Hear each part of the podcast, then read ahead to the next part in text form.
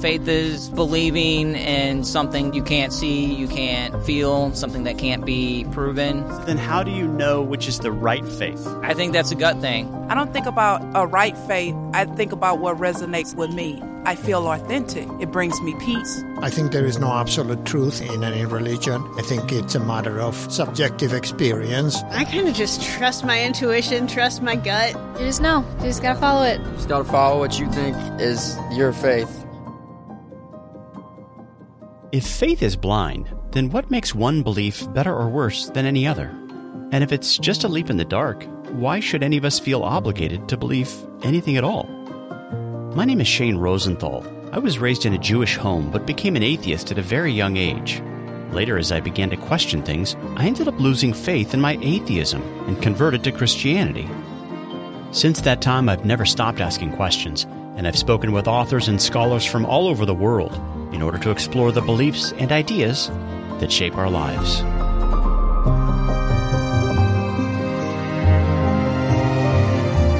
Over the years, one thing I've concluded is this we're all believers. But because there are so many conflicting ideas and worldviews out there, we just can't all be right. So, how do we find the truth? On this podcast, we'll start by asking questions. I'm really just trying to figure out what I believe right now.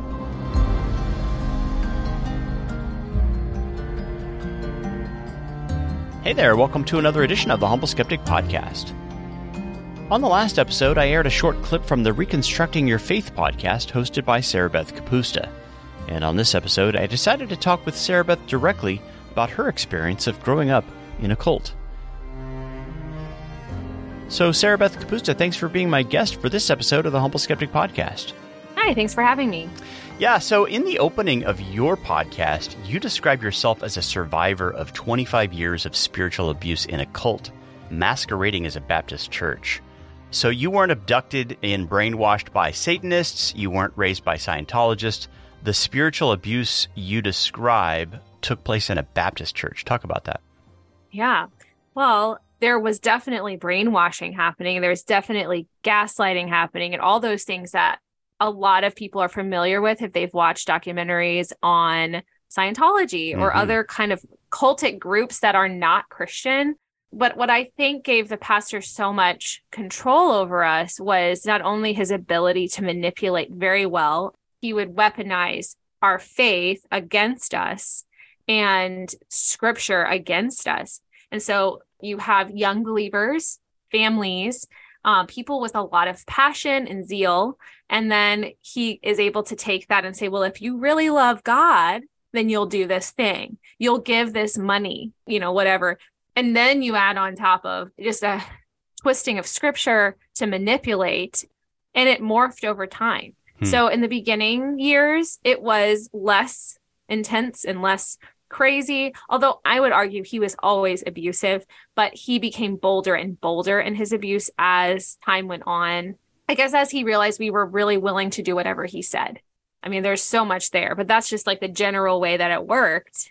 And you you get the basic gospel and then immediately I, I feel now that was immediately stolen away and we were handed this law and here's what you're going to do and then always our salvation was in question it was always up for grabs he could decide if you were saved or not and ruin your life accordingly wow that was kind of how it worked overall you know, in Matthew 7:15, Jesus famously says that we should beware of false prophets who come to you in sheep's clothing, but are mm-hmm. inwardly ravenous wolves. And this is something that you sort of experienced firsthand. Talk about some of the parts in which you would describe your time there as abusive. One of the stories that I tell often in response to just give an example of the kind of control and abuse that was there is when I was about to turn 18 and about to go off to college and making decision to which college I wanted to go to my pastor wanted me to go to one school and I wanted to go to another.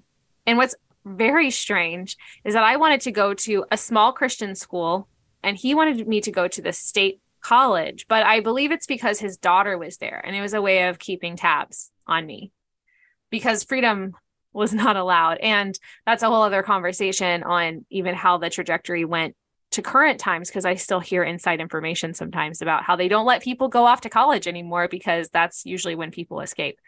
But he says, I want you to go to this college. And I said, Well, actually, I want to go to this one. And he slapped my face. Wow.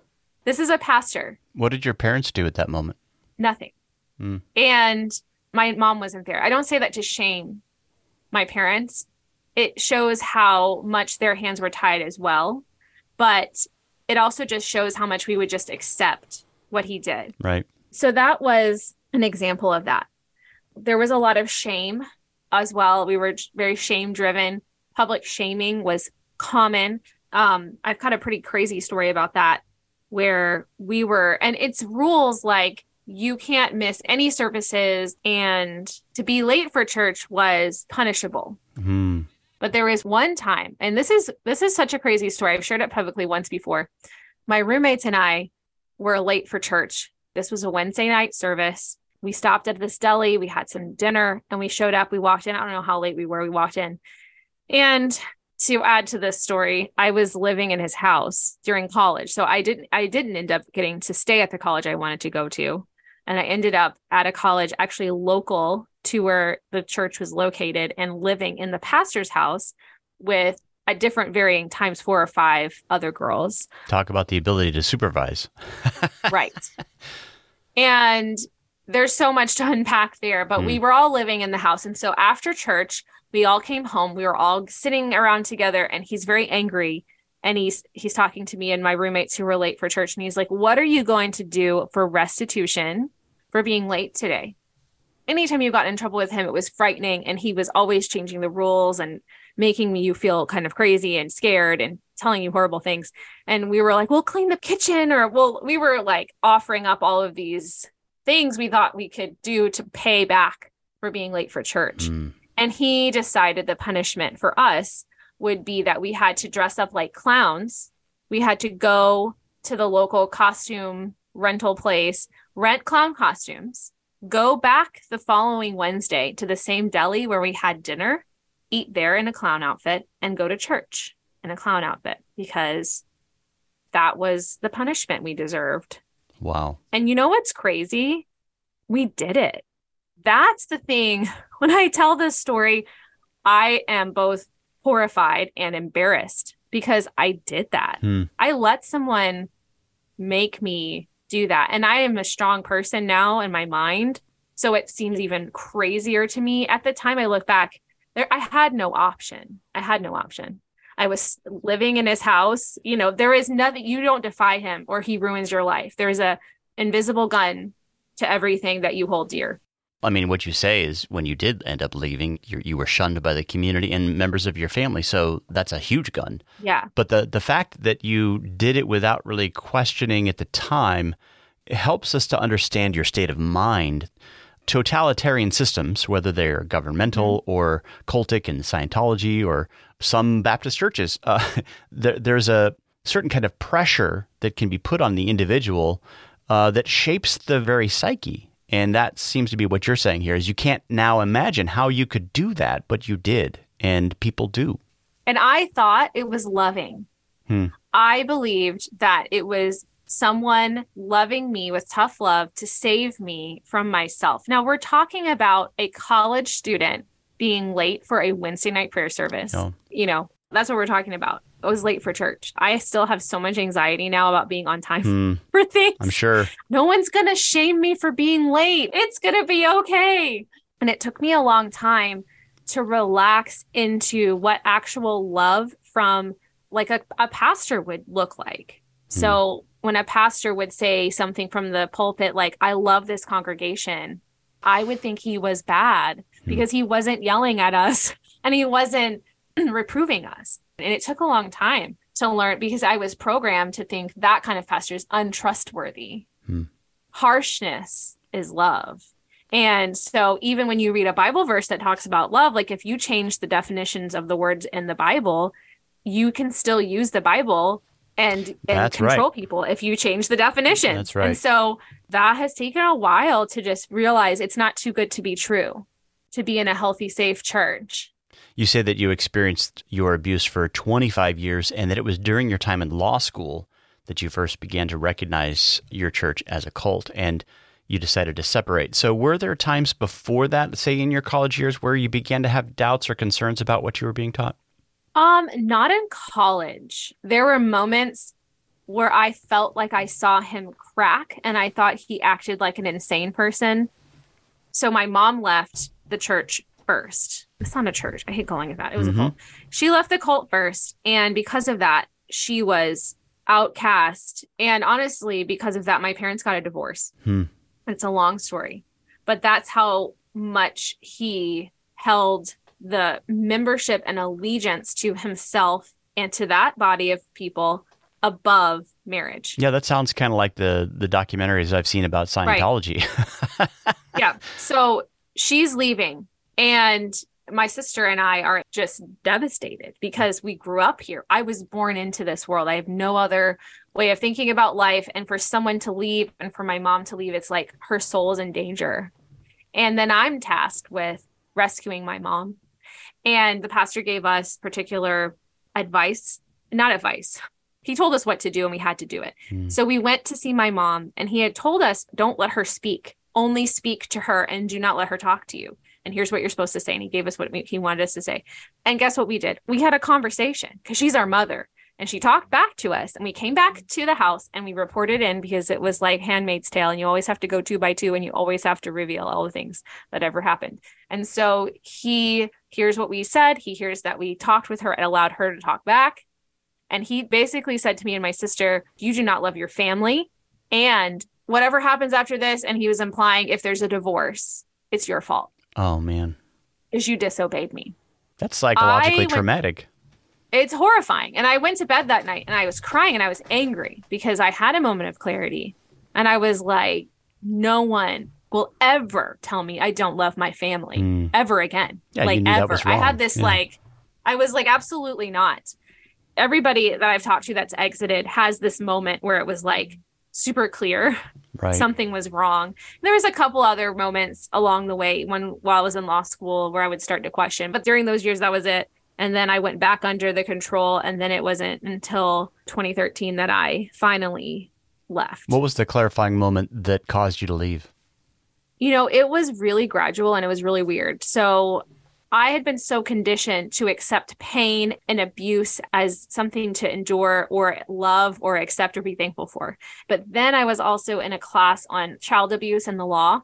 Mm-hmm. It's a really difficult class. It was a lot of really hard things to read, but sure. I was starting to see myself in the stories Huh. and not not in the sexual abuse not in some of Right. the more specific details but in some of the the ways and methods and it was just kind of i started telling my friends in school stories about the pastor hitting me things that i had been hiding because i intuitively knew that you weren't supposed to talk bad about the church and so i started talking bad about the church and i was afraid god was going to punish me Mm. but i started to not care and so I start telling my friends, and they're shaking with rage.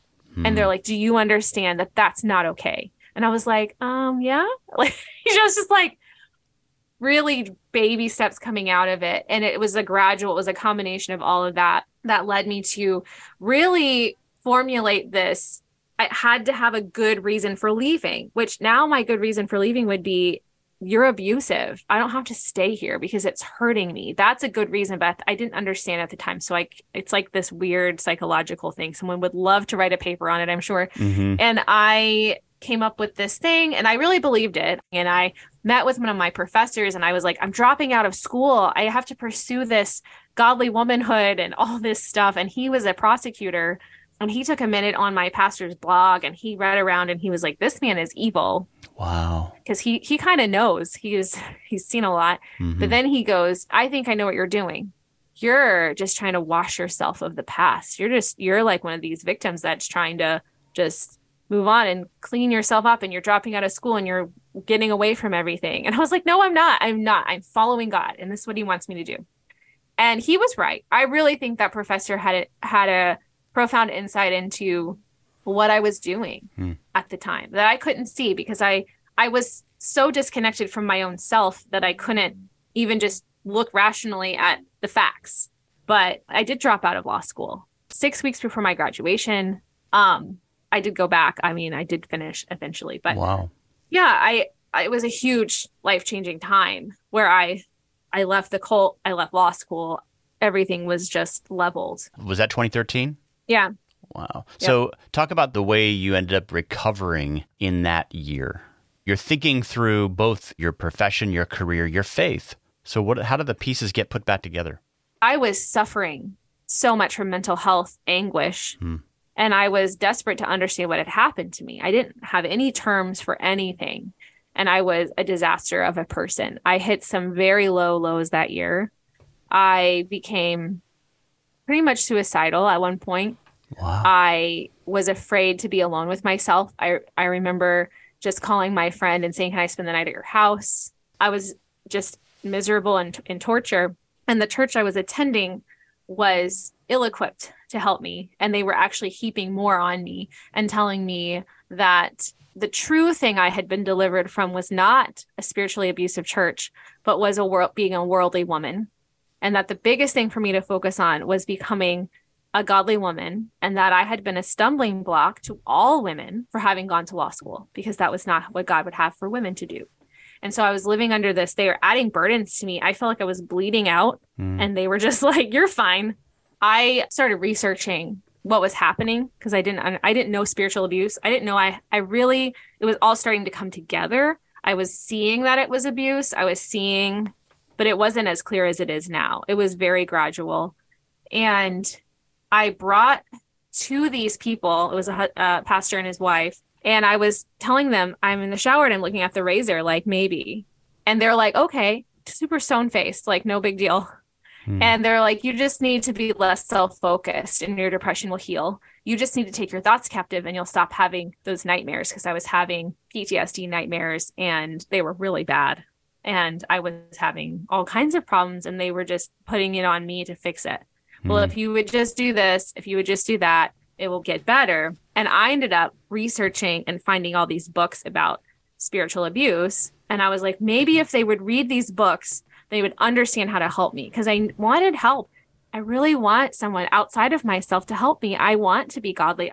And they were like, you have to promise you'll stop researching spiritual abuse. Wow. Well, obviously that's going super amazing now. But I, I was like, he's like, you have to promise you'll stop. And I came to him with this whole list of books and I was like, will you please read these? Will you please? I think you'll understand what I'm going through if you read these books and then maybe you can help me adequately because I don't think you understand the terror in my heart and like what happened to me. And they're like, that's not important what happened to you. Hmm. What's important is that you're a godly woman. And they started telling me things I need to do to change my personality so that I wouldn't be so expressive or assertive or all the things that I am. And so that that was the year after I got out. And I was really trying. And there were moments though, and it, that sounds really horrifying. It was really bad. And it was extra trauma and it was not what I needed. And it's a miracle that I'm alive, I have to say.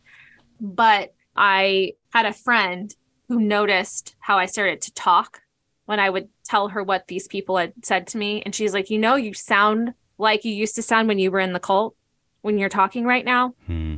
And so one of the things was I wanted to go see my grandma. So I had been estranged from my extended family while I was in the cult. And then when I got out of it, I began to reconcile with all of my cousins and aunts and uncles and all that. How about your mom? It took me a full year before I would talk to my mom Hmm. because they had so thoroughly maligned her character Wow. uh, and it was lies. So it took me an entire year before I even I emailed her, but I wouldn't see her, and then I finally did. When you leave, they talk bad about the people who leave. Right. It was my own mother. But you have since uh, built the bridges back and you've Oh, restored yeah. that relationship. Okay. Yes, yes. A year later, we did. Um, and you know, my mom was here for the birth of our, my daughter and her first granddaughter, and so yes, it's beautiful, and you know, it's tough to work through, but it's Right. good. So yeah, I had a friend tell me you're you're talking like you're in a cult again. You're talking crazy, and so I was like, fine, I'm going to my grandma's house. So I went to my grandma's house and I read the book of Job that week, and that was that is what saved me Hmm. was scripture. It was actually the book of Job. And I clung to a couple of things that Job said in that book. Uh, one was I know my Redeemer lives. And then the other thing was just the general idea of how God said to Job, Where were you Mm-hmm. when I hung the sun in the sky and, you know, d- divided the land from the water, all the things that God says to Job in the middle of Job's trial. And it wasn't mean. It wasn't, it was just like right. And it was through Job and it was through, I had a devotional I was reading that's really old. It was from, I don't know, late 1700s or something. And it talked about submission to the Lord in difficulty. And it was like, okay, we're going to get through this together Mm-hmm. and that was all I had. And I started writing down the lies that were in my brain, and I started writing down truth as much as I could understand it. So my understanding of the Bible was extremely skewed, um, but that was where I started. It was just the Book of Job, and okay, we're gonna do this together. Like that, that was it. And it was, and later on, more doubts came in. You know, am I really a Christian? Is this real? You know, because that second group really did me in too. So it was a year after I was in that group that I ended up leaving just so I could go date my now husband because they didn't allow people to date because you might emotionally become involved before marriage and that's emotional adultery. Like literally just falling in love was adultery. So Wow. I was like that's not in the Bible. I knew I figured it out enough. I was like I'm not staying here anymore. You guys. And they shunned me as well. Hmm. And so that was the second group. But I really did go to the Bible. I really struggled through. And as time went on, the initial shock of just loss wore off. That's when I got a little more into the nitty gritty of faith and what do we believe and what does this mean and what does the Bible say about that and who is God and all that. But that that year it was I know my Redeemer lives. Through the midst of the, you know, the suffering and the strange circumstances of your own experience in this very difficult church and the abuse, that's what you clung to was God is in charge in the midst of your suffering, but he's also a redeemer. Yeah. And I I can't explain that. That's just what that was very much just like it got to my heart. Yeah. That was it. And I would get mad sometimes because I started to get a better understanding of God's sovereignty. Mm-hmm. Because it's, you know, it's so funny sometimes to me. People will be like, well, you know, Sarabeth, God's in control. And I'm like, that's the problem. I know that. And I don't like what he's doing. Therein you lies the know, problem. I have some complaints for Yeah. how he's doing things. Right. so, you know, learning that he didn't abuse me, he didn't want that to happen. There's so much you could go into on that. But learning to rest. And I mean, I was basically a shell of a person Hmm. emotionally, mentally, and physically. My body was shutting down. I was Wow. sick. Um, I probably should have gone to the doctor, but I didn't have any money because when I was cut off, I had no job, I have nothing. I was alone.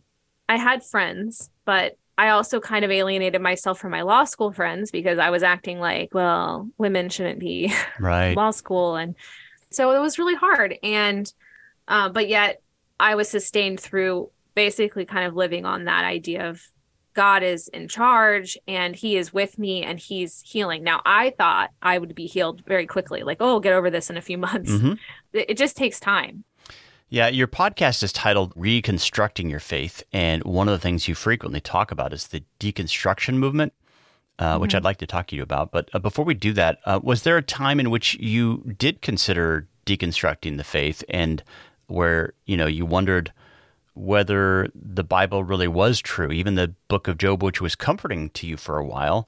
You know, did you begin to question things on that level? I did. I think my nagging question that's so uncomfortable was is God an abuser? hmm So, because of how he was represented to me. And so there was different points where I would think if he's like this, I have nothing to do with this. I will absolutely have nothing to do with this. And yet there was a part of me that's like I know he's not. Um and there was a part of me that was absolutely terrified of re-losing community if I walked away from the faith. But I considered it because it's like, I don't like this. I don't know if this is true. I was terrified to read the Bible and discover who God really was because I was like, what if he isn't good? Mm. And then what if he isn't good and I decide he's not? And then, you know, what happens then? Right. Um, and then also just on a personal level, you know, I questioned everything from am I even a Christian? to is Christianity even real to all of it. And it was really scary. But I didn't it wasn't long lived and it was it was a lot of different ups and downs. But I did have people in my life, as much as I had some bad comforters and miserable comforters, I had reunited with my family. And so my uncle was a huge source of comfort and, and godly advice at That's the great. time because there was just a lot of darkness. I was going Mhm. through a lot. He was a prison minister for a lot of years, I think 15 years. Had experience with And, um, darkness. he did. And I, I didn't really think about it at the time, but now I look back and I realize he passed away um, a few years ago, which was really hard. But he would remind me that the darkness couldn't have me because there would be times when I would just feel like I was trapped and God himself couldn't even get to me. And he was like, he can't, that's not true. The darkness isn't going to take you. And so it was through different things like that that I was able to kind of hang on by Yeah. a thread. But yeah, I I did mostly keep and hide any doubts that I had to myself because I still believed as I mentioned previously just on our interview on my podcast and you played a little bit of it that I should be able to have this faith come from within myself that I should be able to have this good feeling about belief that didn't come from proof outside of myself but came from whatever like secret thing that was like that's your faith. It's like your ability to hold on and Mhm. believe. And so i was afraid of telling people that i had doubts. So i never did. It was so lonely. It was so scary and hard. And so that's part of why i started the podcast is because i want people just to be like i got some questions. And i'm gonna be like that's good. What are they? So Yeah. um because god can handle them and it's okay to have them let's take them to the source. I knew some people who had walked away there's a lot of people in our my husband's friends group that kind of started de- deconstructing before it became super big. And it was scary to me because i was like what if i do that? Well i didn't have a really super great understanding of our faith until more recently where now the confidence that i have isn't really based on if i have this like supernatural faith feeling in my heart Mhm. but it's anchored in something that is true regardless of if anyone believes it or not we have proof for it um, that has helped me considerably in more recent years and just be calm and confident Yeah, one of the words you used in, um, I think it was the interview you recorded with me, the more you gained confidence in the objective reality and trustworthiness of the historic Christian faith claims, you felt like you could relax more and you were less manic. Manic is the word you used. Talk about that. yeah so trying to always conjure this and i say these words now hindsight is 2020 this is not how i would describe any of this at the moment that i was trying to experience it. But growing up in the cult our worship services were very charismatic. Uh, we were baptist but it was sort of baptist or whatever. Worship was you better be expressive. You got to be crying and Yeah. and even just going down to the altar and repenting and crying. And it was so intense and, and manic. I mean that was Mm. it the experience was the sign of god it was like oh you have something wrong with you if you're not experiencing that kind of worshipful experience and um, we would get in trouble if we didn't pray hard enough Wow. that was what it was like. And so now I'm like, that's not what worship is supposed to be, or prayer is supposed to be, or Yeah. what fervency, that's not what that's saying. And I've learned that we don't conjure God. Like yeah. uh, one of the things I think is funny is just the way we, we latch on to fads, right? So, one fad that I Right. haven't seen is the language you do find in the Bible about bowing down before Him. We, we may sing about bowing down, but we don't bow down. so, you, you could Uh-huh. Right. you could have a movement that I think, I mean, even, the even bowing with Jesus. down movement. Yeah, even even with Yeah. Jesus, it says they bowed down and they worshiped and they grabbed his feet, right? So, but that kind of a posture, though it's biblical, it's not something you see today. And so I just think a lot of it is psychology, it's a lot of what we're used Yeah. to. It's a lot of what we're manipulated to think. And that's the case with pop culture. That's why you have fads of, you know, sexuality and all kinds of different things because things are normalized. And but as we look through our own text, you know, we have to ask not only the question is this taught in scripture, but is it being taught correctly? Uh, Right. is it in proportion with the scriptures? And the thing that you and I talked about on your podcast, one of the things that came up was Acts 17, you know, where Luke actually commends the Bereans for checking to see whether the things that Paul was teaching was true. And and Paul was an apostle. And if it's true of Paul, it should certainly be true of our pastors, teachers, elders, regardless of the denomination. You know, you should question whether the things we're hearing from our pastors and teachers and parents is really taught in the Bible and Right. is it being taught in the right proportion? Right. And I mean, because we have to remember that these are human beings that are teaching these Right. things. And so much of church is there's a lot of room when you look at scripture for how church could go. Right. And so even though I really am persuaded and am, of what I now believe in our perspective on the regulatory principle of worship and those different kinds of things that have taken me now a lot of years of wrestling through of even experiencing different things to recognize that yeah okay so our order of worship is this but that's that's our leadership's best way that they've decided to do church. This is how we want to lead you. Hmm but other churches may do it differently and that's okay. And so Right. there's something about that. Whereas like if you're in a controlling group it's like we know. We have this special Yeah. knowledge and that's not what the bible says. The bible doesn't say that you have one of the elders gets up and reads the call to worship and then the other one does this that's not in there. But people that's one of the things you have to recognize and we hold that loosely that's Yep. one of those like super down the list of issues that we're not going to divide over but it's how we've decided but so often we get tied up in that and then that can become a cultic thing I think Matthew 15 is really helpful. This is the scene in which the disciples come up to Jesus and say, uh, Did you know that the Pharisees were kind of offended with what you were saying there? and his response is, You know, leave them alone. They're blind guides. And if the blind lead the blind, both will fall into a pit. You know, there are other times, I think only a couple chapters later, where Jesus is concerned about not giving offense.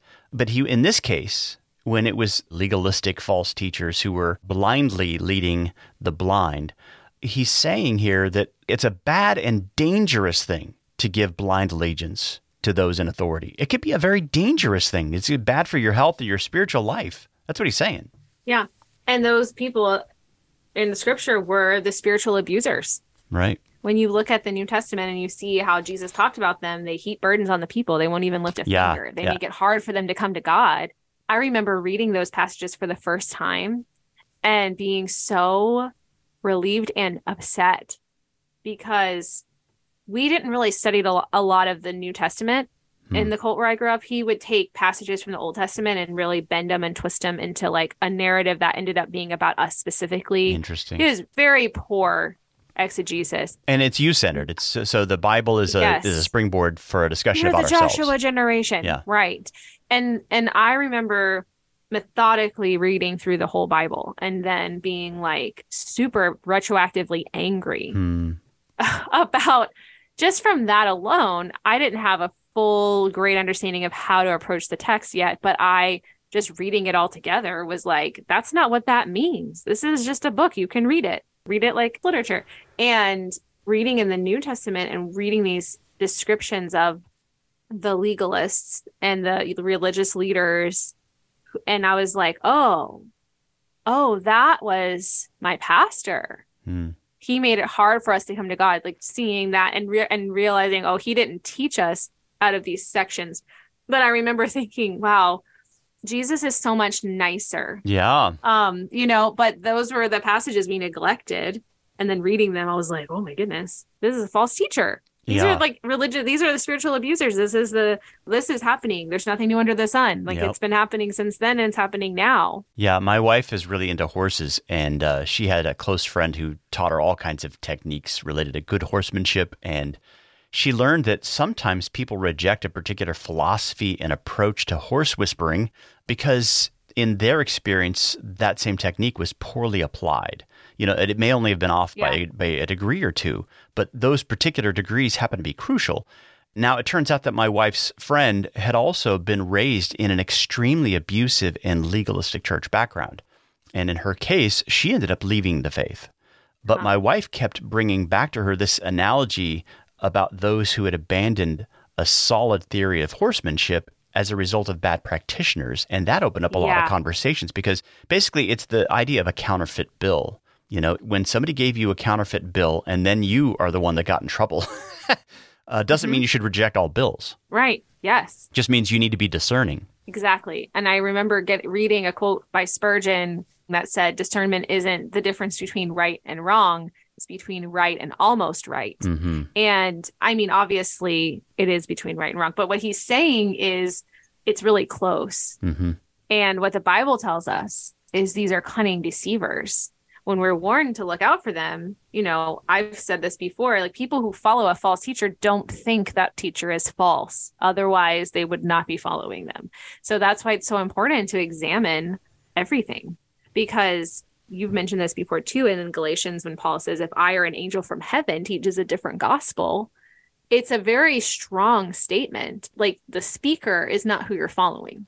You need to be looking at what are they teaching. Yeah, and you would think an angel or an apostle might have some charismatic authority. I think so. and Paul's making a really strong, strong statement yes, with that because, you know, it doesn't matter who's saying it. Don't follow false teachers. Don't look at the teacher. And I mean, there's so much to unpack there, but there's a lot of that in our culture now. Yeah, people exactly. oh, not everyone's in a cult, but there's so much of like, oh, I just listen to whatever so and so teaches. And I'm like, have you learned how to research and see if that's biblical or not? Just because they quote the Bible doesn't mean that what they're teaching is correct. And so, you know, you we all should know what it says and what it means. Do you think Um, we need to do a better job not only teaching like apologetics, but also hermeneutics, how to read and interpret the Bible? Yeah, and I think if if we did that at this stage of my life, it's a whole thing to learn and I'm very interested so I want to take classes on it Mhm. and I'm very diving deep. Not everyone needs to do that, but if we start from a young age, it's not a big deal. This isn't very it's a lot at once when you're an adult, but when you're young and we're, we're bringing people up in the faith, we we don't teach it like a fairy tale, we teach it like it's it's everything else we teach our kids. Right. How to read, Yep. what are the ABCs? What is science? All the things that all that's what we should be doing. Yeah, I think there's a deficiency. And I do think, you know, it's so easy just to listen to a famous teacher and Yeah. they a lot of teachers are just really good communicators and they can make you feel something.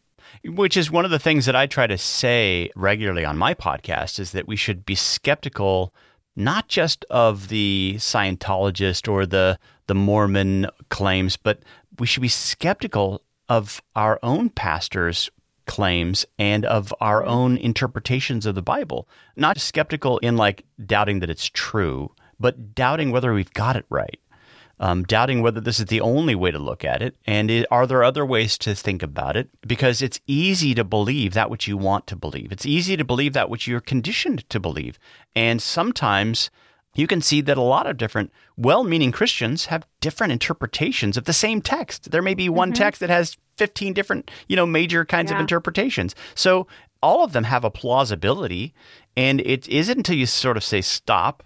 I know what this means on the face value reading because I've heard it read that way for so many years. But are there other ways to look at it? And then, you know, going into the language. And sometimes that's when I find a new door opens up. Because there have been, I studied historical theology, so I've seen the problem. Like for a thousand years, the church was mistaken because of this one interpretive issue. And then somebody like Luther comes along and creates this new door of opportunity. Here I stand, right. you know? Yeah, that's important. I think what I get concerned with is when people want there to be subjective truth that we that the Bible could actually have different meanings to different people Right. um, on major issues, or that we can just decide for ourselves what we feel about God is true. And Mhm. so, yeah, but asking the asking the question, I my husband, I keep telling my husband, I'm like, I'm going to take Greek, I'm going to take Hebrew because Yeah. I'm like, I want to know what it actually says, and I I love languages and studying. I mean, I'm never going to be done. I actually, um, when I took Greek, it was hard, but man, that Mhm. tool has really uh, produced a lot of fruit because the Bible is, you know, written in a different language. And if you really Right. want to be an expert in this text, then, you know, at least have some competency that allows you to check out the lexicons. not everyone needs to become a Greek and Hebrew scholar, Right. but there is an understanding that we need to have. And I think, you know, we need to be careful that we aren't just like, well, it could mean anything, or we apply a deconstructionist hmm interpretation on the text. And so in college, I studied deconstruction. It's so funny. I had no idea. My English professor assigned me in my group to talk about deconstructionist philosophy and how it relates to interpreting texts. And so I was a freshman in college, but I remember it really clearly because I thought it was so weird. But I think it's important that we understand what that philosophy is Yes. and that it's all about subjectivity. And that is not how we were to approach the text. But what you're saying is you might have been having this taught to you wrong the whole time. And you need to be sure that this is what God said because we can get it wrong. And there's a story, Achan in the Bible, and he his whole family is killed because he kept back some of the treasures Joshua 7. I accidentally drew on the wall of our church wall. Like I was drawing on the whiteboard one time. I was writing on the board and I spun around and the dry erase marker marked a little line. And I didn't tell I didn't tell anyone that I did it. And apparently someone noticed this mark on the wall by the whiteboard and started questioning all the children who drew this who drew this and no one would confess well i wasn't in the room to confess i was in the other room watching the kids and i came out and they were like did you hear that someone drew on the wall because miss so and so taught us about Achan in church today and if we don't confess who Oh, who wow. told who drew on the wall they used the story of Achan to scare me to death Mm. that is a really bad use of scripture. I'm so relieved that that's not the appropriate application of the story.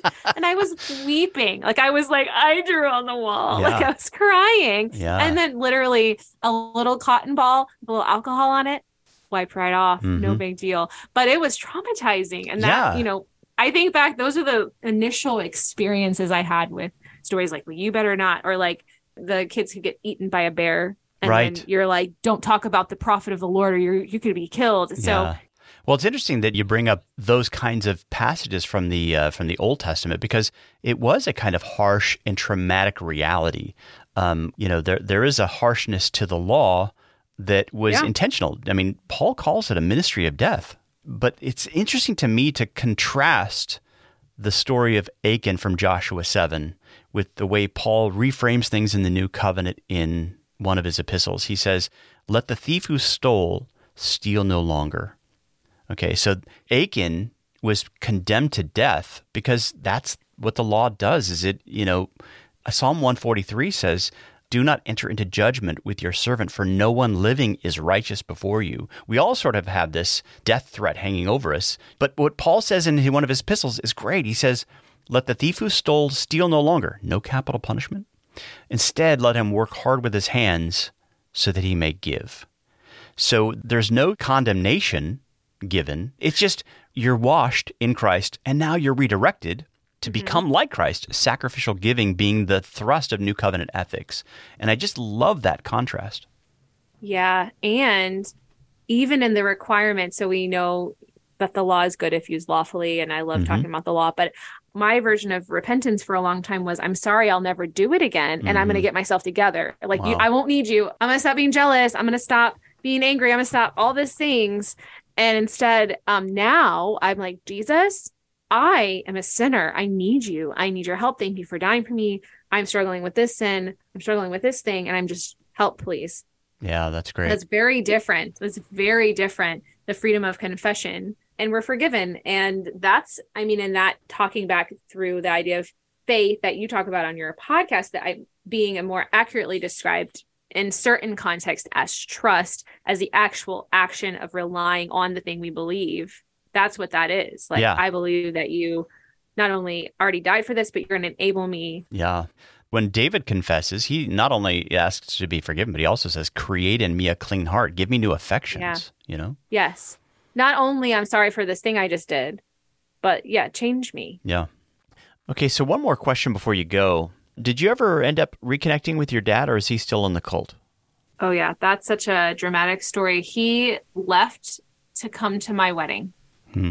They weren't going to let him come to our wedding, and he met my husband the morning that we got married. He drove up and met him that morning, and it was really intense. Hmm. it was very emotional Wow. because I did not have assurance that he was going to be there. Although I did know he loved me, but he showed up the morning of, met my husband, and that was quite a wonderful gift. Hmm. That yeah, but so we are reunited. So my mom left. I left like five years later. Then my sister left a year after that. Then my dad, and then my brother, and then I have a little sister still in there, Hmm. and she's actually married to a pastor, so it's really bad. So that sister I haven't seen in well, I did technically see her a couple years ago. My sister and I went back into the cult to try to see our sister, just to see her, to tell her we love her, to Hmm. let her see our faces. Basically, we showed up and we had to run over to her, and her husband stood between us and said, "She's my wife. You can talk to me." And I just like ducked under his arm. I was like, "She's my sister, and she can talk to me if she wants." And I was, I was Good like, you. "Move!" And I like looked her in the face and I love you. I'm here for you. If you need anything, I'm here. And she just was like, okay, okay. And then that was it. That's the last time I saw my sister. So it's pretty crazy.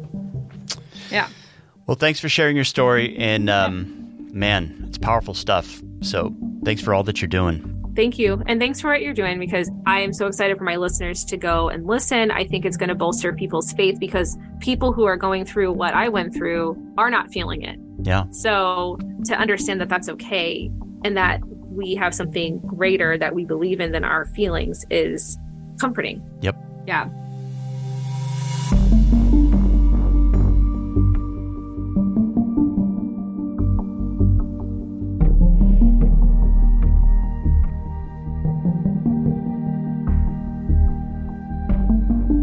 Well, folks, you've been hearing from Sarabeth Kapusta, host of Reconstructing Your Faith, which is a podcast that is super helpful, particularly for those who have experienced some form of spiritual abuse. I recently asked Sarabeth to write an article about her experience, which she is currently working on. And if you're interested in getting a copy of this article when it's released, simply head to humbleskeptic.com and sign up for a free subscription, and you'll receive an email notification of this and all future articles and Humble Skeptic podcasts. If you'd like to help support this work, then consider signing up for a paid subscription via Substack or by throwing a few coins in the tip jar, which you can find in the show notes. Thanks so much, and I look forward to being with you again next time as we discuss the beliefs and ideas that shape our lives.